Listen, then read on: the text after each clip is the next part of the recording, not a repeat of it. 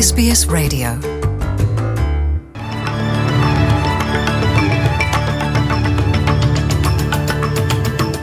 ወደ ዝርዝር ዜናዎቹ ከማለፋችን በፊት ርዕሰ ዜናዎቹን እናስቀድመለን። ኳንታስ ወደ ለንደን፣ ፓሪስና ኒውዮርክ የቀጥታ በረራ ሊጀምር ነው። የአውስትሬልያ እስልምና እምነት ተከታዮች የኢድ በዓልን በመላ አገሪቱ አከበሩ። ራፋኤል ናዳልና ኖቫክ ጆኮቪች የዊምብልድን ቴኒስ ውሳኔን ነቀፉ። የሚሉት ግንባር ቀደም ርዕሰ ዜናዎቻችን ናቸው።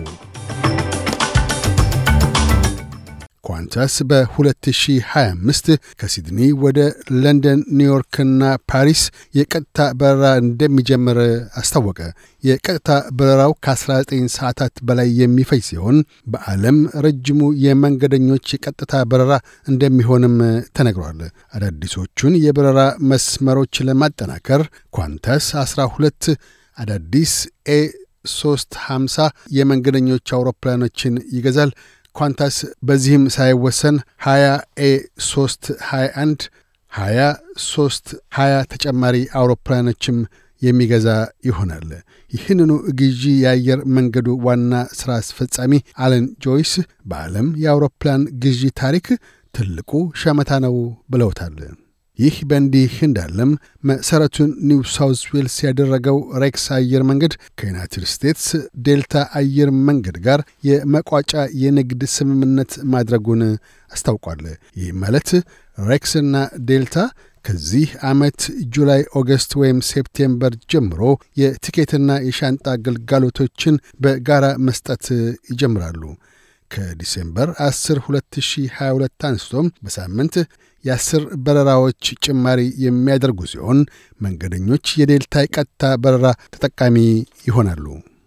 ጠቅላይ ሚኒስትር ስኮት ሞሪሰን የአውስትሬልያ ብሔራዊ ባንክ በነገ ዕለት ማክሰኞ የወለድ መጠን መጨመርና ለመጨመር የምርጫ ዕድላቸውን ይጎዳ እንደው ከጋዜጠኞች ለቀረበላቸው ጥያቄዎች ጋዜጠኞች ነገሮቹን ሁሉ በፖለቲካ አጉሊ መነጽር ነው የሚመለከቱት ሲሉ ወረፉ።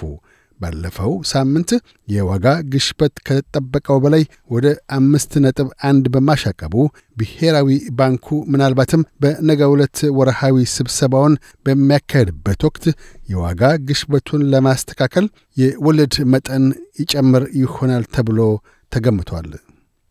በአሁኑ ወቅት የወለድ መጠን ረግቶ ያለው ዜሮ ነጥብ አንድ ላይ ነው። ብሔራዊ ባንክ አገራዊ ምርጫ ዘመቻ እየተካሄደ ከዚህ ቀደም የወለድ መጠን የጨምረው በ2007 ሲሆን በወቅቱም የሊበራል ጠቅላይ ሚኒስትር የነበሩት ጆን ሃዋርድ ድል ተነስተው የሌበሩ የተቃዋሚ ቡድን መሪ ኬቨን ራድ አሸንፈው ለጠቅላይ ሚኒስትርነት በቅተዋል። ጠቅላይ ሚኒስትር ስኮት ሞሪሰን የላጤ አረጋውያን የጋራ ብልጽግና የጤና ካርድ ተጠቃሚነት የገቢ መጠን ከ57761 ወደ 90 ሺህ የጥንዶች ከ92 ሺህ ወደ 144 ሺህ ከፍ በማድረግ ለኑሮ ውድነት ማገዣ እንዲሆን የሚያደርጉ መሆኑን ገልጠዋል።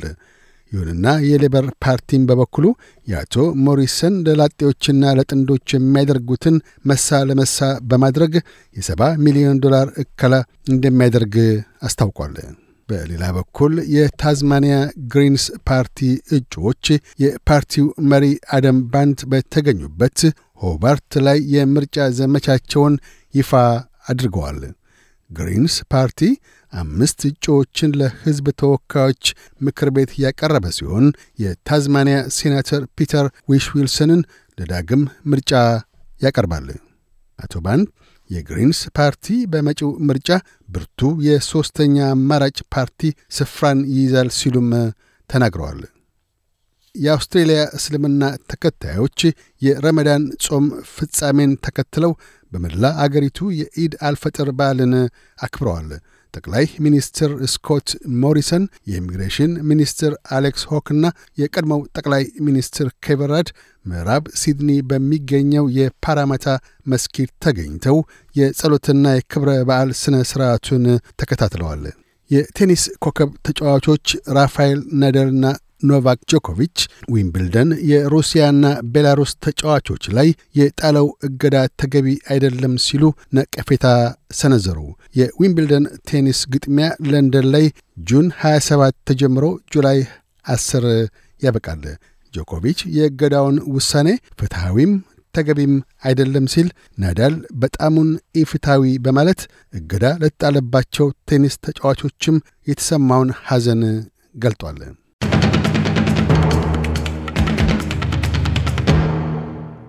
በዚሁ ወደ ውጭ ምንዛሪ ተመን ስናመራ አንድ የአውስትራሊያ ዶላር 66 ዩሮ ሳንቲም ይመነዘራል። አንድ የአውስትራሊያ ዶላር 70 የአሜሪካን ሳንቲም ይሸርፋል።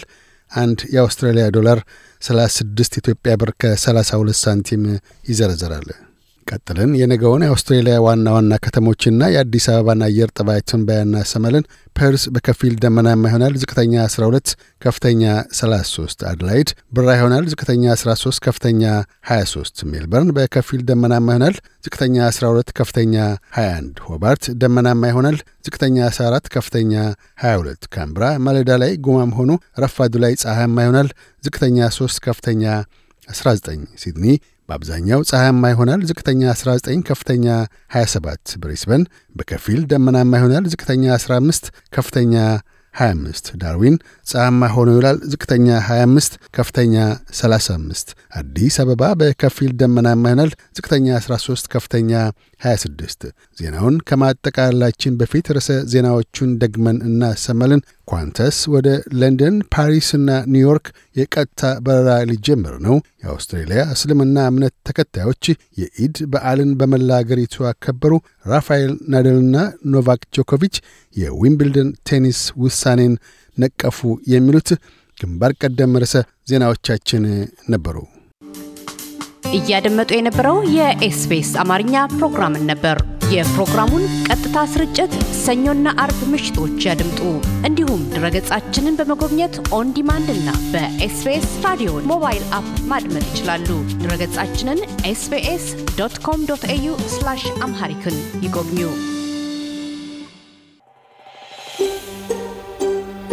Want to hear more stories like this? Listen on Apple Podcasts, Google Podcasts, Spotify, or wherever you get your podcasts from.